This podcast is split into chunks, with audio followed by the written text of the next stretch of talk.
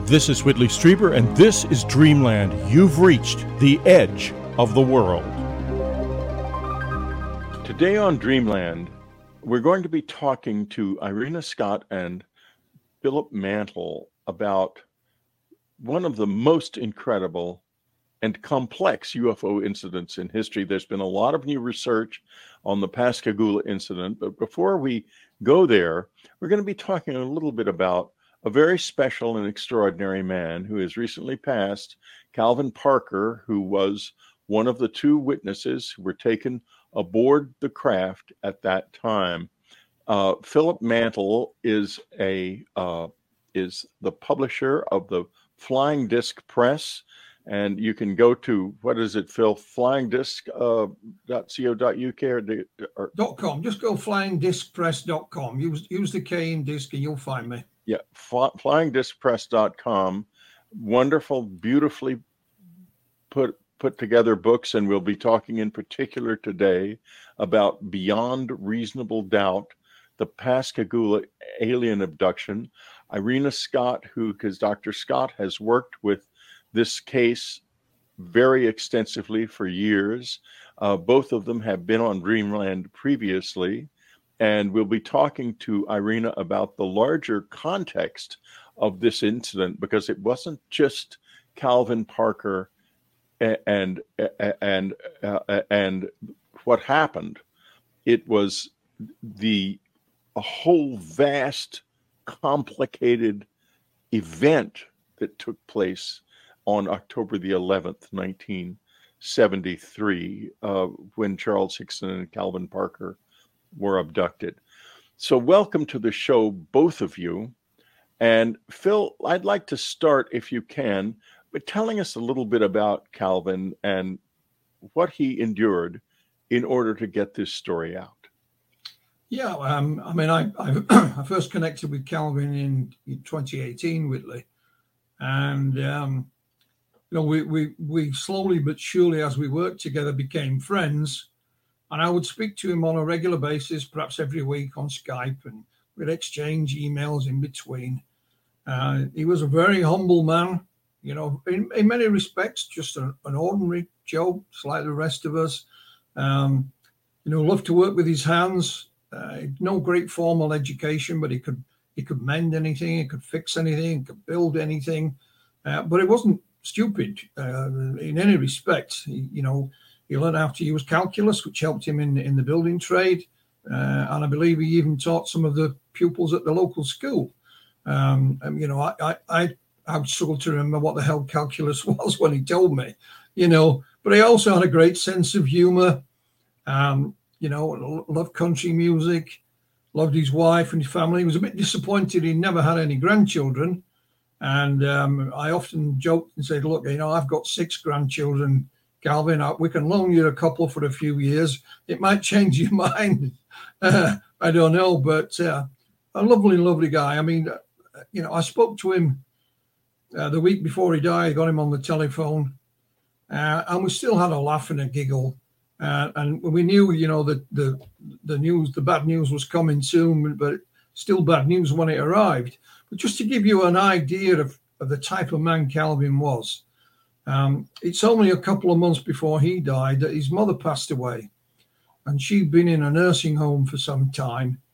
And sadly, she got to the stage where she couldn't even recognize Calvin. She didn't know who he was. But as long as he could, Whitley, he went over to the nursing home on a Friday evening, took his guitar with him, and he used to sing to all, all the patients in there. And that's the kind oh, of man he was. Uh, yeah, that, you know, that's beautiful, and wonderful well, story. Yeah, I mean, he told a colleague of ours that he was doing this, and then that's how I got to know.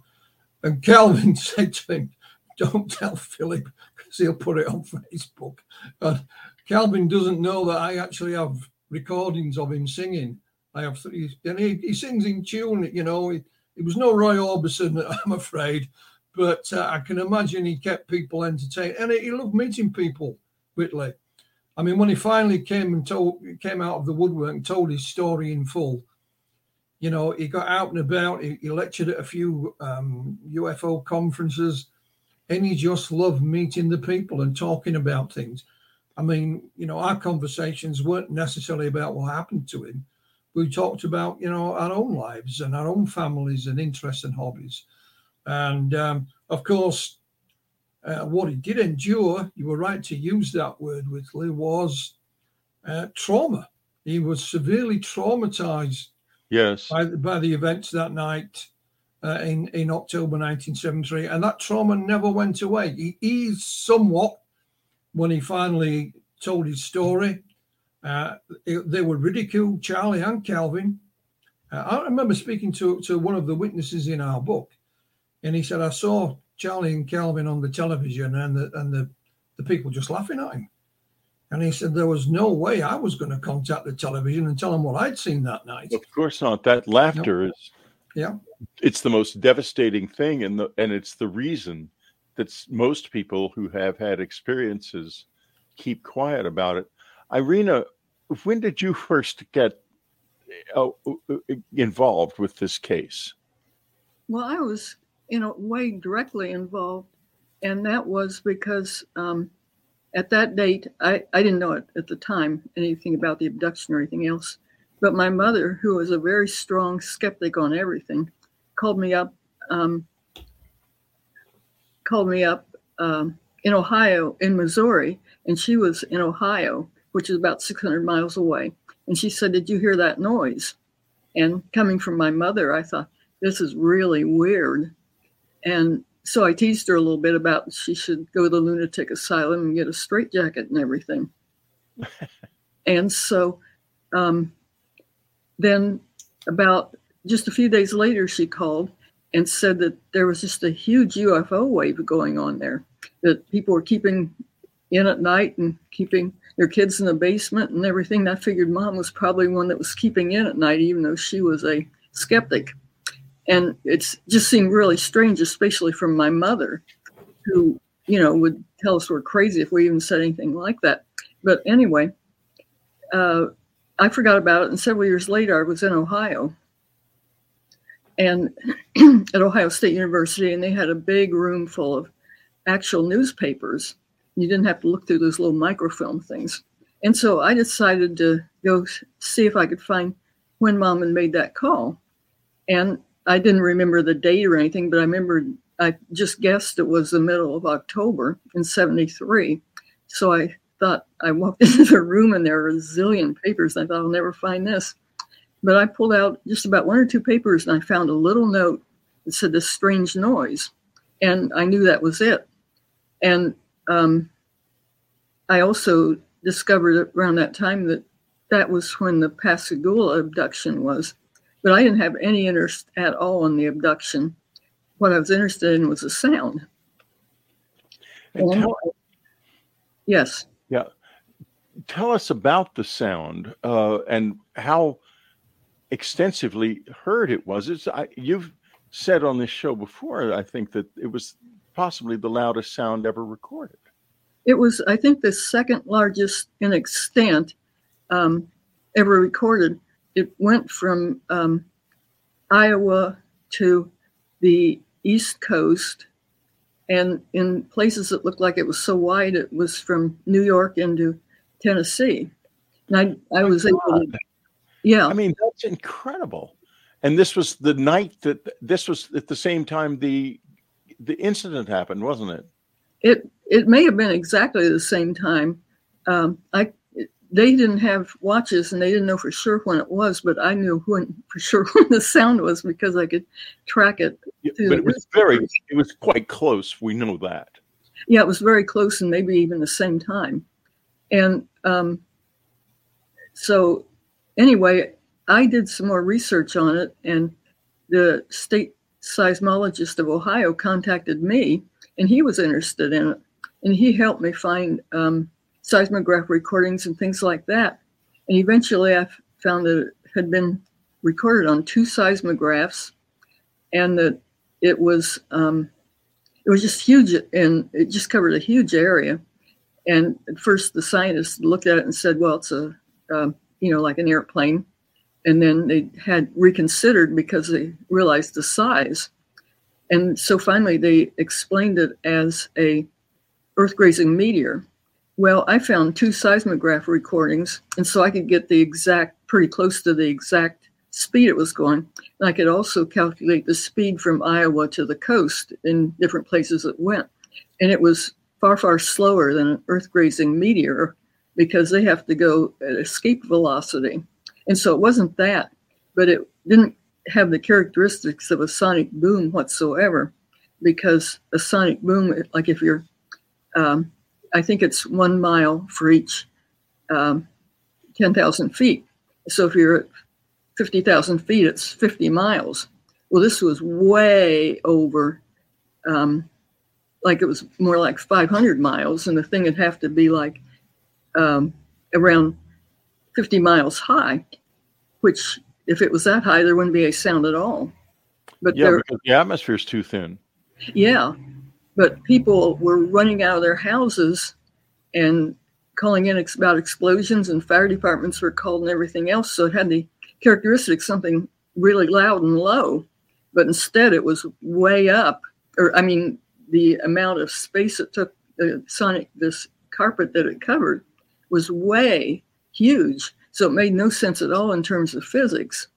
And they never did explain it, but nobody paid attention to it after that either. But it went over half the country in length. That's incredible. Um, Phil, do you have anything to? It, let me ask you both this question.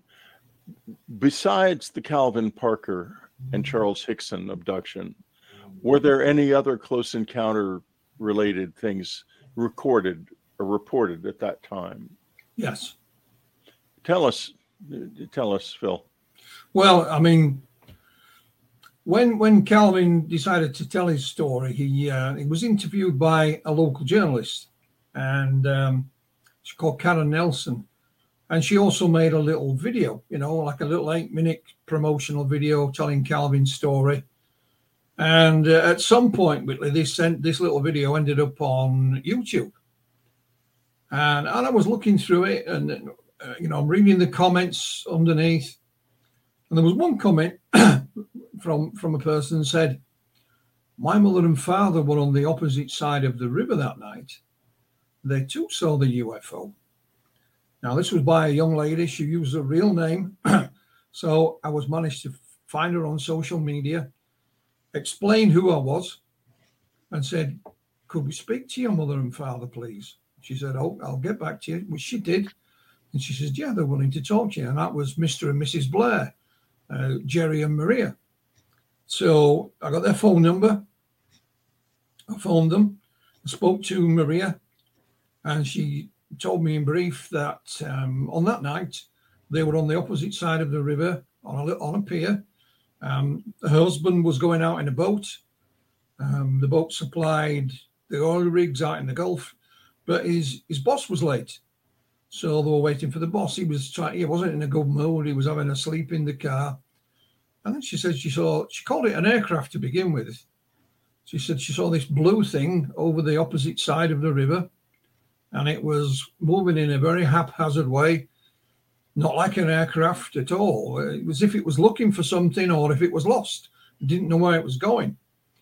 So at this point, her husband and her decided to walk down the pier to put his clothes uh, and belongings on the boat. And there was a huge splash in the pier next to her. And then the, she said there was this grey man came up out of the water.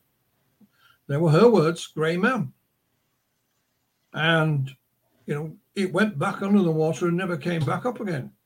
So How she was, strange. She was terrified. She they run up. It's, of course.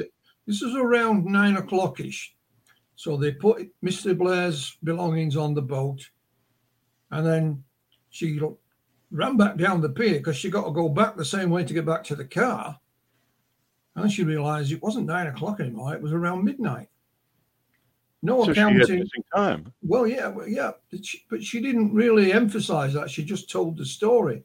yeah, we didn't know much about that back in 1970. Yeah, and I, and uh, she said, you know, Philip, I, I often wondered if something like what happened to Charlie and Calvin didn't happen to us. And I said, well, why why would you say that, Maria? And um, she said, I have little glimpses, almost almost as if I can see something out of my peripheral vision, and I can't quite make it out.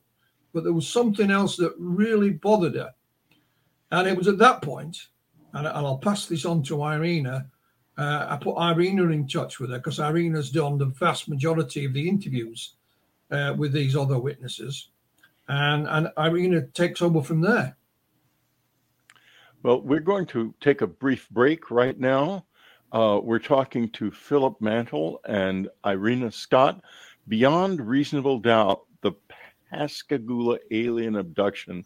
You can get it from Flying Disc Press, and uh, it is a very well drawn, well done book that they wrote together that gives you the whole story and deeper than the story that you might know. We're going to be talking about things like what they looked like, these thing creatures, because they're very, very different from most of the abduction stories. We'll be right back. My new book, Them, has now been out since March of 2023. I would like to thank everyone for the wonderful reception those who have read it, who have posted thoughtful reviews on Amazon, those who have listened. It's an important book for me. And also, over the months, it has become a very strange book because if you listen to the Oversight Committee UAP hearings, you will hear David Grusch saying things that almost sound like they were taken right out of the second part of them. And I thought to myself, how did I do that? The answer is I have no idea. But the book is really very prophetic. And I think you should read it if you hadn't done so. And that's what this is all about. Read it, listen to it. It's really worth your time. Jacques Vallée certainly thought so. Mitch Horowitz thought so. Jeff Kripal thought so. Leslie Kean, Diana Pasulka, and all of the others who gave it blurbs thought so. And so do an awful lot of people who have reviewed it. So pick up a copy today. Go to Amazon and get a copy. Go to Audible and get the audio book. Listen to them, read them. It's a whole new vision of how we should think about the close encounter experience. And this is getting more and more important over time. More and more important. Them I saw the future when I was writing that book. Didn't know I would, but I did. You can read it now and see for yourself.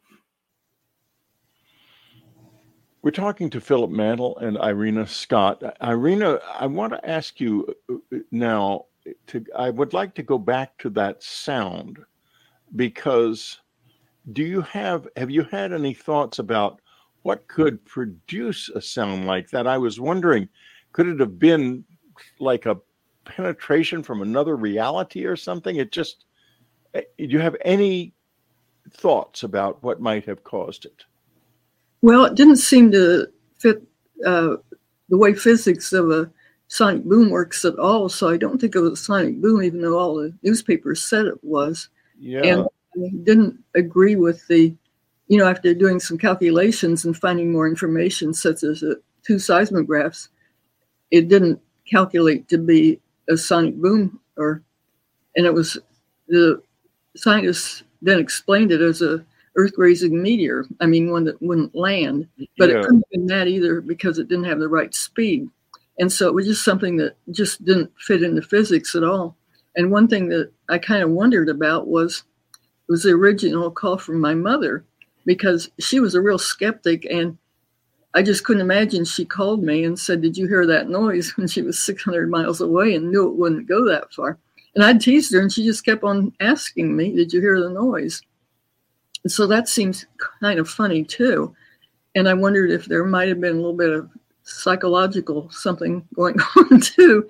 But I mean, that was just my mother. I mean, but then she called and said there was uh, the Pascagoula event was down in the south of uh, the United States, and Ohio, where my mother was, was up in the northern part, uh, quite a few miles away. But there was just a huge um, wave of UFOs where she was, and I mean, she said that people were staying in at night and things like that. And then another investigator, Lynn Stringfield, mentioned that there was just terror in the air. It was like a war zone, and people were keeping their kids in and things. Yeah, that's right.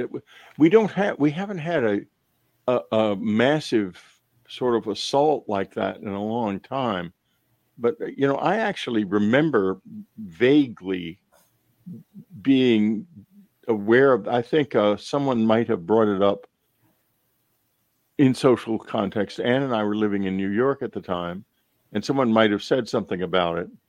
In fact, I believe I even remember who did say something about it, and I think he said to me, I, I questioned him about this some years ago, uh, and I said, uh, "What? How did I react?" Because I was been very curious about since what happened to me in 1985 was so surprising. He said, "Well, you didn't want to talk about it, Whitley. You didn't want to talk about the UFOs." which was I found fascinating. Uh, I don't. I remember thinking they were really stupid and that it was fairly idiotic. The whole thing. Uh, now, let's get into the what exactly happened on that night. And I'm not sure which of you interviewed Calvin or, or would like to describe. I will okay that then then you're you're you're elected. Phil what yeah, happened that night? Yeah i mean calvin uh, didn't live in pascagoula. He lived out near laurel which i believe is almost a couple hundred miles away. And he just got engaged to uh, his childhood sweetheart Waynette and was planning on getting married in november. And uh, he was working long hours and um, Waynette said well you know can't you get a regular job like a nine to five so it was Calvin's father who said, "Why don't you give Charlie a, a call, Charles Hickson? He's a foreman in the uh, in the shipyard over by Pascagoula." So they did. Charlie said, "Yeah, we've got a vacancy." So the idea was Calvin would go and, um, and board with Charlie uh, Monday to Friday, and then go home on a weekend and see how things went. So Thursday, October the 11th, 1973, was the first and only day that Calvin Parker worked in, in the shipyard, at Walker's shipyard. Uh, he was a welder and he was almost 19. Charlie was 42. He just bought a new car. So he's driving home that night. He's taking him and Charlie back to Charlie's uh, apartment. And it was Charlie's idea. And he says, You, you want to do some fishing tonight, son? Oh, yeah, that'd be great. So they got the tackle from Charlie's, they bought some bait and off they went. And again, Calvin had to be directed because he didn't know the area. And as they're driving into the fishing spot right next to Highway 90, Whitley, this is not a place in the, in the middle of nowhere. It's, you know, and they, they passed a no entry sign. And Calvin remarked on this, and Charlie said, "Don't don't bother with it. You know, I come here often." So they parked the car, started fishing at one spot. Uh, they moved from there because it was, you know, they were getting bitten by insects and they found an old about you know an old pier from an abandoned shipyard, and they were literally you know on the end of the pier with their with their rod and line in the water, and then they had a little zipping noise, and then this blue light came from behind them, and it went out across the water. Calvin's first reaction was, "Oh boy." I knew we shouldn't have ignored that, you know, that no entry sign. We're going to spend the night in jail for trespassing. This is the police. So both of them turned around roughly at the same time. And of course, it wasn't the police. There was a, a large oval shaped object descending. It stopped uh, a couple of feet above the ground. It had two big lights on one end. This opening appeared, and this light, this dazzling light, you know, came out of this opening. It was even more intense. And these three very strange creatures emerged Again, they never touched the ground. They literally flew across towards them, about 18 inches off the ground. Uh, two got hold of Calvin, sorry, two got hold of Charlie, one of Calvin. Both men were terrified, but they then instantly became relaxed. They were paralyzed, they couldn't move. They were taken towards this thing. Uh, they went through this opening. Charles was taken to the right, Calvin to the left. Uh, Calvin said they placed him on a, a, a transparent table Uh, this thing came out of the ceiling about the size of a pack of cards and went around him, making clicking noises. This creature, he called them big ugly creatures, was stood to attention almost away from him. Calvin said he felt this presence. He heard a little hiss behind him, and then a, another figure appeared, but this time it looked like a woman, pretty much, you know, like, like an ordinary woman. And the only difference was that the middle fingers were somewhat longer. And she pushed Calvin's chin down and put a finger in his mouth and up into his navel cavity, which he didn't like. And um, his lower clothing was removed, his shoes and socks. And he said, They stuck something in my foot and it hurt. And he felt almost as if he was having his blood drained from him. And, and, and so it, they, he was redressed he managed to lose the paralysis for a second and got hold of this female and hit her head against the wall.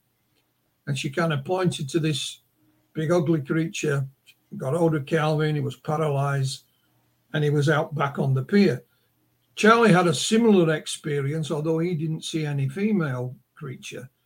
And the next thing Calvin remembered, you know, is, is you know, Charlie's got hold of him and shouting at him, Are you all right? Are you all right? Are you all right, son? And he came to his senses and he turned around and this thing shot off up into the air. Now, at that point, Whitley, the, the, their intention was to tell no one. Calvin said, Look, I'm getting married. My, my future father in law will never let me marry Wynette if, if I come out with a story like this. So they. I can well understand. Yeah. But listen, could we go back to the a description of the creatures that he first saw, how tall they were, what they were wearing, yeah, and so yeah, yeah, yeah, absolutely. The creatures were only around five feet tallish. They had no neck, the head, uh, and out of the side of them was two pointed protrusions and one out the front. Their arms were somewhat longer, but they had um, mitten or pincer-like appendages their legs never moved. The legs were kind of sealed together and just had like stumps for feet.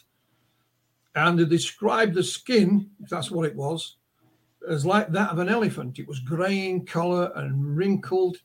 There was no odour from these these creatures. Didn't make any noise. There was no communication from them. And um, if they were biological robots. Well, this is what Charlie and Calvin's conclusion was. It wasn't because they knew this, Whitley. It's just the way they moved, the way they reacted. They reacted. It seemed like the, the female creature was in charge, and because Calvin says while he's laid on the table, this ugly thing is just standing there, not moving, not making a sound, not doing anything. Uh, and it was the the female that that um, pointed towards it, and it sprang to life again. And um, you know, we've we've looked through the literature and books, uh, and we can't find anything like this description anywhere in the world. What is interesting, Whitley, just um, in August, a young lady by the name of Chelsea uh, Norton Prince, who runs the Ocean Springs Historical Society, was donated two boxes of paperwork, letters, and documents that used to belong to Charles Hickson. You know, they've been donated to the society. And in this box, uh, they arrived after the book was published, is a, a handwritten um, bullet point. It goes from 1 to 20, written by Mr. Hickson himself, which describes these creatures one bit at a time. And you know the nose the pointy thing was so so many inches long. The chest was so many inches wide and so on. We do it in bullet points probably now on the computer but this was handwritten by charlie. And there's also a little sketch uh, of the ufo as well. Now these never seen the light of day and and we will make them available. So we get a little bit more of an insight. Um, they had difficulties at times describing the size of the object because of the intensity of the light, Whitley. They had to, you know, shield their eyes. Calvin likened it to that of a welder's arc when somebody's welding, the, the, the, the luminosity of it. God. So that's why we get a couple of interpretations of what of the estimates of the size. It was just the light was blinding, and um, so these creatures are, are, totally unique to the encounter of Charlie and Calvin. We can't find a description like them anywhere else. But there were other events, uh, like, uh, am I right that uh, Irena that the uh, for uh, for for Forgione case in Italy. What what happened in that case? Are you familiar with that case, Alberto Forgione or, or Phil? Are you? No. Irene, does it ring a bell with you? No. But there was a lot of things happening all over the world then at that time. Well, tell us about some of them because I'm not sure which you. I, am looking in the book and uh, uh, the well, my other book, um, Beyond Pascagoula, goes into a whole lot of newspaper articles um, at what happened at that time. And there were just a lot of sightings, like in Ohio, at the same time as the boom. There were also some sightings, even by policemen and things. And during that time of like the middle of October, and even on the, that date, there were just tons of sightings. And like in Columbus, Ohio, there were like 150 reports in one night of UFOs, which might be the most any place anywhere. And so this wave was not just in Pascagoula, it was just a huge wave, and several people said it was the largest UFO wave ever. So Pascagoula was a part of this, and things were happening all over. Yeah, I mean, there was a guy called Walter N. Webb Whitley. Yeah, he yeah. Wrote, he did a like a self-published um, periodical, and he called it 1973, the year of the humanoids. Uh, and and it was a wave, and it would seem that whatever happened at Pascagoula, that was like the epicenter of it. That was the peak, and this went right across the United States. And um, I'll give you an example. Uh, we've been in contact with the police dispatcher who was on duty that night, he took the call from Charlie. And uh, he said he, he alone took over 50 calls of UFO reports that night. And when he went back to the police station after his, his shift had finished, were people there reporting it. And we have to remember when, when Charlie and Calvin, you know, ended up at, at the sheriff's department, they were interrogated there uh, by uh, Sheriff Fred Diamond and um, and his deputies. And it was only when we were putting the finishing touches to the book that we we also found out that the sheriff had his own sighting two days later. And we found that in a, in a newspaper article. And uh, in an interview that the sheriff did at the time, he said, you know, in the, in the following days, uh, they had thousands of phone calls across the across the states. He didn't mean just in Pascagoula. Uh, and he said there was thousands of them. And um, so, you know, whilst whilst the what happened that night in Pascagoula was unique, it wasn't alone that year. And uh, again, for whatever I know there are exceptions, but for whatever reason, when you look back in UFO history, the 1970s on block which seemed to be the decade of real, what Dr. Hynek called high strangeness cases. Why that is, I don't know. And that's not just in the United States as well. I know here from my own research in the in the UK that the 1970s we had some of the most bizarre reported encounters, you know, uh, uh, of any other time. Um, and it's, make of it what you will, but um, it was certainly a year. I mean, I've got I've got another book coming out by Kevin Randle on the first of October, and it is called 1973 the year of UFO sightings, landings, and abductions. So I think the title, you know, says it all, really. Yes, uh, I'm having a, a, small computer problem on my end now. Uh, I have lost you. There you. There you go. There you are. All right. I. Um, I'm sorry, folks. I It's okay. I, I lost the screen. I, I couldn't see him, but that's not unusual. Uh, Irene, well, you know, we need to take another break. Actually, uh, I'm a little late on the break, so we'll take a break now, and we'll be right back. UnknownCountry.com. It's huge. It's much more than just a Whitley Strieber book site. It contains thousands of hours of interviews, meditations, podcasts of all kinds. My original hypnosis tapes are there. You can actually hear the moment that I discovered that I, at least, was not alone in this universe in the office of Dr. Donald Klein so many years ago. Whitley Strieber audiobooks, Communion, Transformation, The Secret School, Breakthrough, Majestic, and so much more powerful meditations. But more even than all that, it is a community of people who are either looking to gain contact or actually in contact now. There is no community like it in the world. It is absolutely unique. Contact really is happening here. That's what these shows are all about.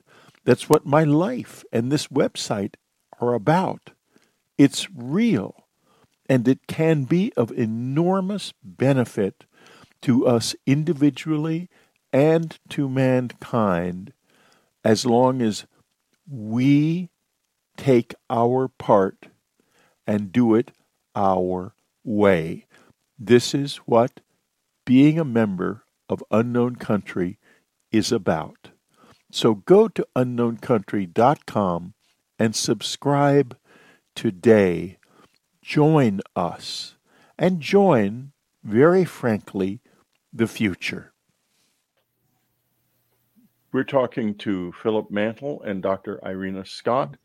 Uh, beyond reasonable doubt and beyond Pascagoula, which we will get to in just a few minutes, uh, uh, an attempt to to dimensionalize this huge series of events that took place in 1973 in the U.S. and and, and around the world, uh, and is always reported as only in the context of single events, as if that was all that happened. But it's not the case. As we've discovered, there was a huge sound, and there were people literally hiding in their houses in parts of the US out of fear of the UFOs that were around. And the Pascagoula incident happened and other incidents. Uh, I think that where I would like to go now, Irena, is to beyond Pascagoula. And if you could tell us a, little bit about what uh, you what you found and and uh, oh I before we go there I, I wanted just to say that this period is also by far the period of time is most often referred to in the letters that we got after the publication of Communion. The early 1970s were when most of these abduction cases seemed to have occurred. Okay, I, I, I just want to interrupt there, Whitley, because sure, when go these, right ahead. when these two boxes of letters turned up, uh, it was a lady who was a member of the society. Her, her parents had bought Charlie Hickson's house when he passed away and they were left in it. and she knew of, of, Chelsea's interest in the subject, so she said she donated them. Chelsea knew of my involvement and got in touch with me. But the one thing it, re- it reminded me of instantly was yourself and all the letters that you got from people around the world. And um, Charlie has got the same. This lady had a lot more of these letters, but she gave her other boxes away to someone and she can't remember whom. But while I'm, I have them all now digitized and I'm, I'm trying to go through them, I kept thinking back to yourself and, and the letters you got from around the world. Because whilst a lot of these letters are saying to to Charlie Hickson, you know, I want to buy your book or whatever. They're also asking him for more information and others reporting what what they had seen as well, you know. So because I know you were inundated with with correspondence. Uh, oh yeah, we were. We hundreds so it, thousands of letters. It wasn't that many, but it certainly reminded me. Thankfully, it wasn't that many. I don't know if I could ever got through them, but uh, it, it reminded me instantly of you. Yeah, well, it it was a very active time, and you you have to wonder what it was about, and uh, that is something that we never we don't do enough of in our field we are trying to organize cases, find cases, and describe cases. But the layer below that is the layer of what they were about. Who was this woman that uh, that that Charlie Hickson saw? Uh, who was the? Were these other figures living beings, or what were they? And how many other people around the world had similar experiences. Uh, Irena, are you ready to go with uh, t- talk a little bit about beyond uh, Pascagoula? Yes, um, Leonard Stringfield wrote a book. Um, I can't remember the name of it right now. Wrote a whole book about it, about all the strange things that were happening in this area around Ohio. So it wasn't just um, uh, Pascagoula. Uh, and there were some unusual abductions too. For example, we thought it was odd that um, that we had the abduction of Calvin and Charlie, but also at the same time, the same place, there might have been another abduction. But there was an abduction in Utah, not the same date, but that same year, where this family, um, the mother uh, woke up and there was some kind of commotion in the house or something. And one of the kids said, Oh, that was a spaceman. And she didn't pay attention to it for quite a while, but for some reason she did later. And then they investigated in more detail and hypnotized him and things.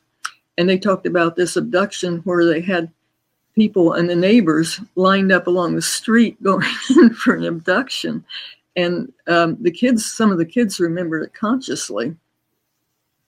But uh, that's interesting that uh, that that they remember it consciously because that's fairly rare. I mean, even in my case, while I remember, I knew something very strange and violent had happened to me. It took quite a while for the memories to gel uh, Calvin, the Hick, the Pascagoula incident, though they they never had a period of missing time or anything, or did they? No, no, no. I mean, what they what whilst they were driving home, uh, at that point they still weren't going to tell anybody. But Charlie had a change of heart. He said, "We got to tell somebody, Calvin.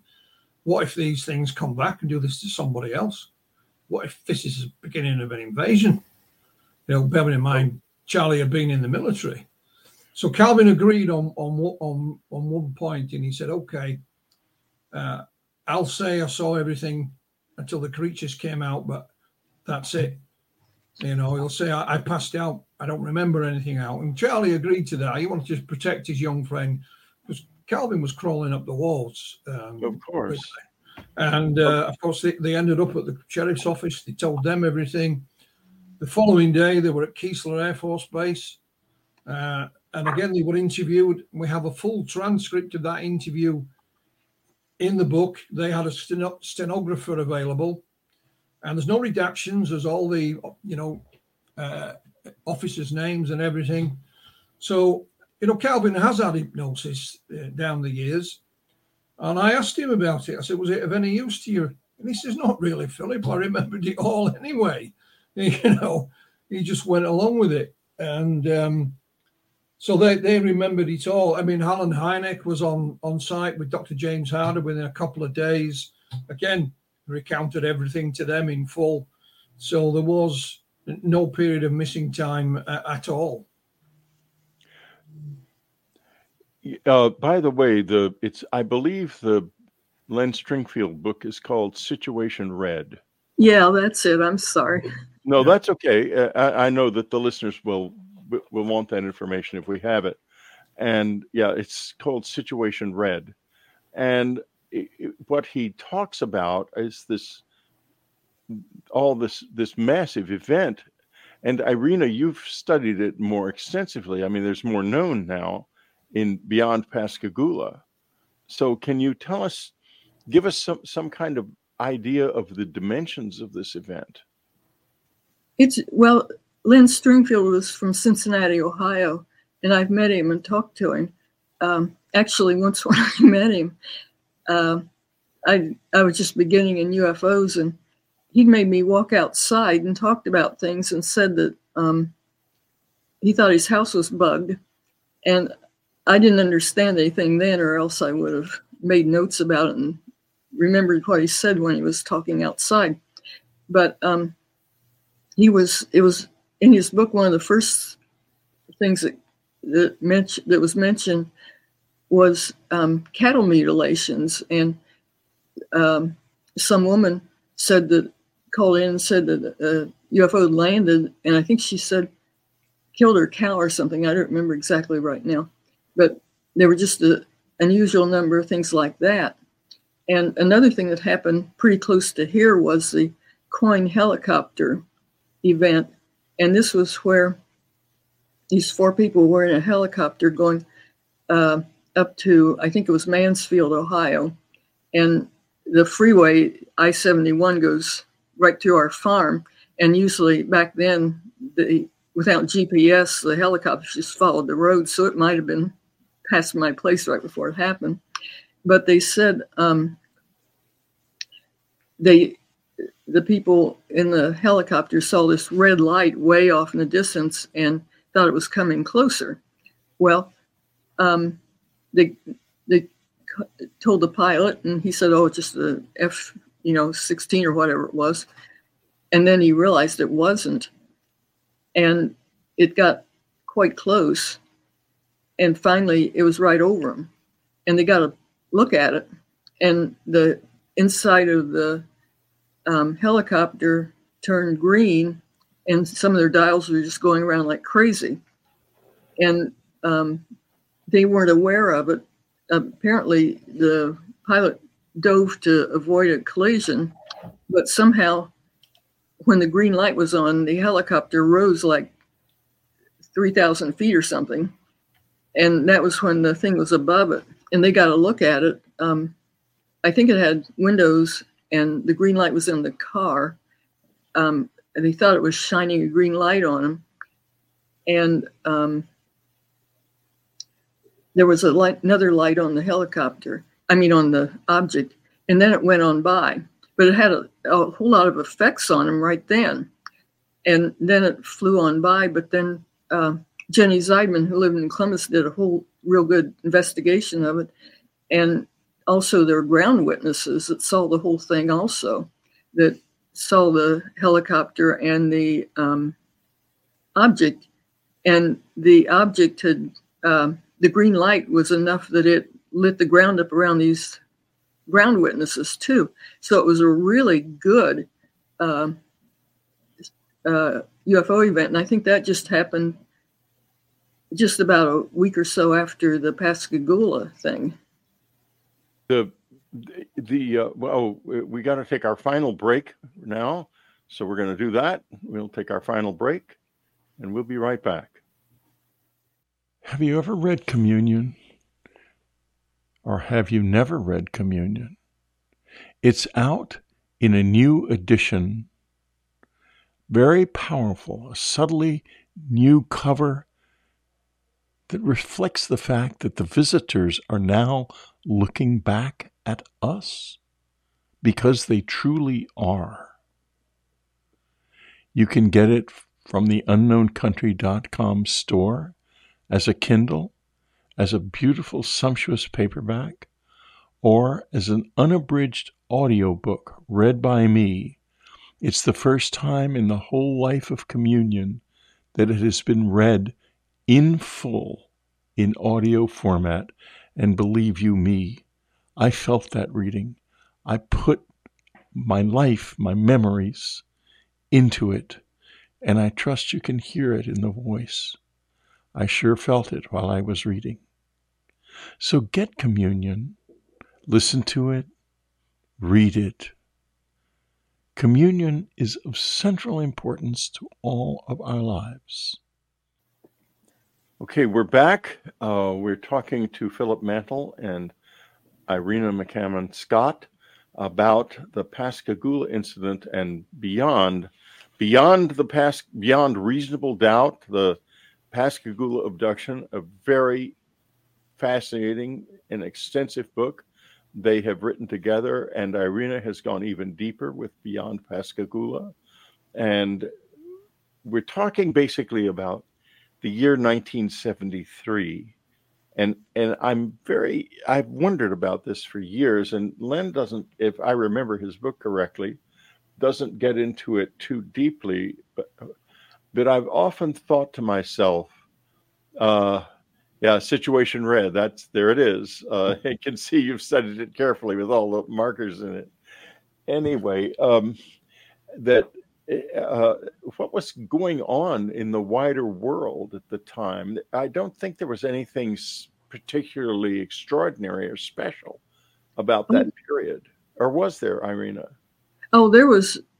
It was very extraordinary. And it was amazing that the um, UFOs were making the news then, because um, there was a DEFCON three uh, alert, nuclear alert for an atomic war that might happen.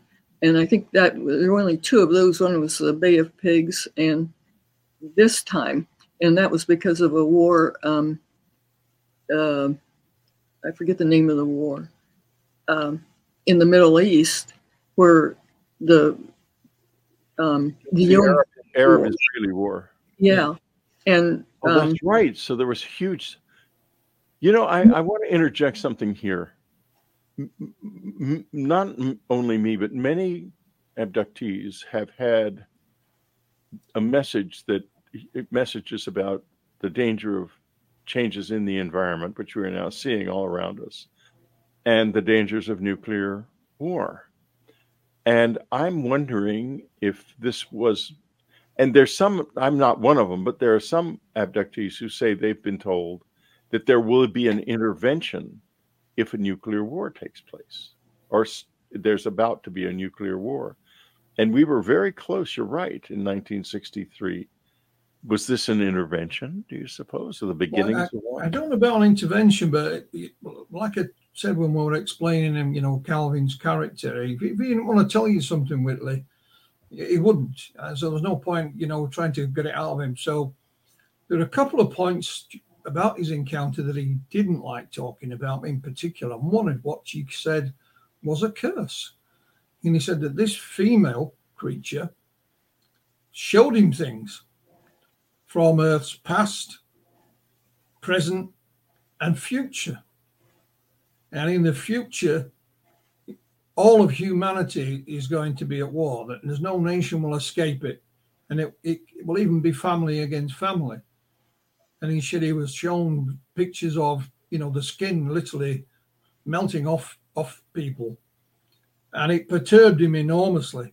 It really really did. He talked about a virus as well in modern times which some people have interpreted as the, the covid. Calvin never said that. He just said a, a virus. And um, he did not like discussing it because of the visions if that's what you want to call them he had been given, and he literally called them a curse. And um, make of it what you will. Uh, you know, I can only report what what it, of what he told me. But it's uh, you know, like I said, he, he he was a very caring man, and this perturbed him no end. You know, what if these things are real? That this is going to happen? You know, and, and in, he was powerless to do anything about it, of course. Yeah, exactly. And it, it, we, you know, so many, I'm not alone. I mean, uh, so many close encounter witnesses get these dire warnings. I don't think anyone ever gets like, hey, it's going to be great. That, that doesn't happen. Like, in my case, one of the first things that happened to me in, in 1985, even before the communion experience, was a, a terrifying vision of the world on fire and it is now on fire. Yeah, absolutely. It's really, really scary stuff. Yeah. Um, so we have a a truly bizarre situation, and it, it, it and yet at the same time, was there and Irena in the cases that you've studied from the period? Can you give us a flavor of the a sense of the texture of them? In other words, were people feeling menaced or how were they feeling when they had these encounters in those days? Did they feel like it was somebody who was warning us or threatening or just studying us or could you can you tell? Well, I just my only contact with my actual contact was my mother, who was a total skeptic, and um, she was saying, you know, people were well. She called me about the noise, and that just seemed way odd for her because she'd know I couldn't hear a noise 600 miles away, but she still sort of kept saying that. And I thought, you know, at the time, I thought, you know, um, she'd always said that if she was going crazy, we should tell her ahead of time so she'd know she was going to have dementia or something. And I kidded her about it, but I still kind of wondered that that was a strange thing. And I kind of wondered if maybe that was an example of maybe other people having things because uh, as I think Leonard Stringfield in his um, book described something like my mother described when she called later that people were really scared. And in um, Wheeling, West Virginia, there were so many sightings that they almost had some kind of a mass hysteria outbreak of people running for help or something. And I think there were a lot of really scared people especially there were ones like that happened here, like um, in Pascagoula. Maybe there were abductions too, but nobody reported them. But like this one man, he was working for the government, and I think he worked in an airport. He said he saw this blue thing that was almost transparent land, and it sounded a lot like the UFO that um, Calvin described and then it took off. And I mean, he was a real educated type person, and that was in the newspapers quite a bit. And there was just a lot of um, terror going on, just like it was a war. And also at that time, um, there was also an impeachment going on of the president, which besides the war, there was oh, this too. It was pretty active. I remember, of course, I remember that vividly because uh, we watched the whole thing. We were fascinated by that, by that. The rest of it is very vague in my memory. Very vague. Well, like Nixon, was, uh, you know, according to drunks, he, he was sort of out of his mind a little bit, and he was running around the White House, and you know, he had he could punch the nuclear trigger at any time if he happened to be off his rocker or something. And he was very disturbed, and that was, I think, they took some action in that and had several layers of things that protection if you know the president pushes the nuclear button. But um, there were just a lot of other things going on at that same time and it's sort of odd because now it's 50 years later and we're having impeachments and the government's actually taking ufos seriously and things almost like there was a 50 year lull and it started up again or something. I wonder if the fact that the government's taking this seriously will cause any kind of a reaction on the part of whoever's here. Will they come closer to us now? Do you think, Philip? Why don't you give me your ideas I, first? I, don't, I don't know really what regarding the government. I mean, we've we've all been following it, and, and of course there was uh, NASA's presentation today, and I think you'll notice, Whitley, that the one big thing that's missing out of all of these discussions is the close encounters. You know, they keep reiterating, you know, we want to hear from, you know, civil and uh, military pilots, and and that's about it, uh, which I've, I've, I, I find bizarre. Now, what would they do, for example, if one of these pilots reported a close encounter? Would they ignore him or her? I, I don't know. It seems as if they're trying to write this aspect of the phenomena you know, out of the out out of the books and and, and well and again just to give you an example, Whitley, in these documents that recently were handed to us, there's a letter in there to Charles Hickson by a NASA physicist. His name and everything. There's nothing, you know, it's, it's a letter. And he said in 1973, he approached NASA and asked them to investigate the Pascagoula case, and they declined. And it looks pretty much, after listening to their presentation today, that they do the same again. It's as if they're trying to edit this aspect of the of the UFO phenomenon out of it, and I I find it alarming and bizarre. I really do. Um, that's no way to study the phenomenon by ignoring a large part of it just because you don't like it. Uh, it's, it's, it's madness.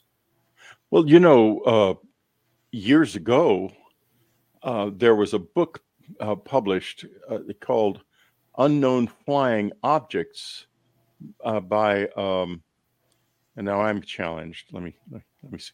Oh yeah, oh, okay. "Unknown Flying Objects." It was by Paul R. Hill, and he was the he was one of the founding members of NASA and very prominent in NASA. He, he received all kinds of honors, and he had a number of extraordinary UFO experiences back in the 1950s. And he collected UFO information for NASA, and he wrote his book about it, uh, uh, Unknown Flying Objects, and expected to publish the book. But NASA wouldn't let him publish the book while he was employed. Eventually, he retired and he expected to publish the book again.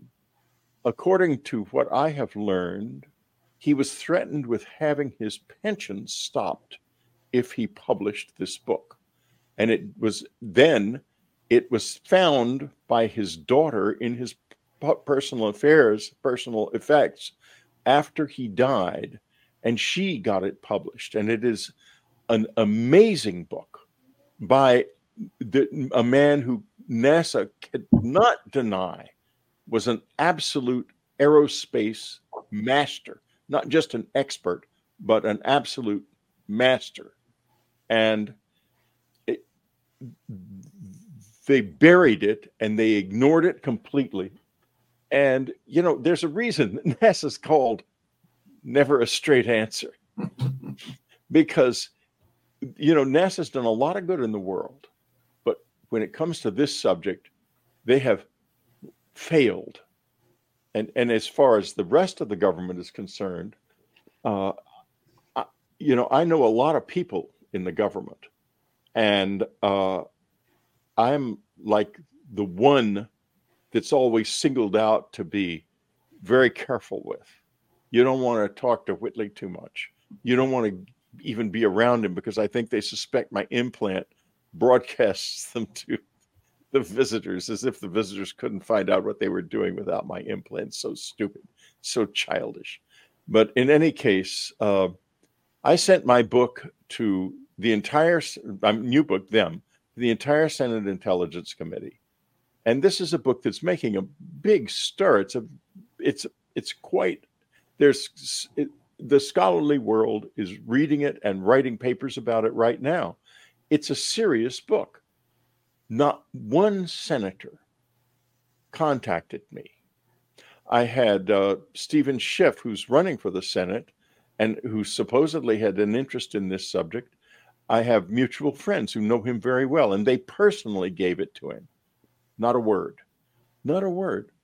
And the reason is they're scared of the abduction phenomenon for, I think, a very simple reason.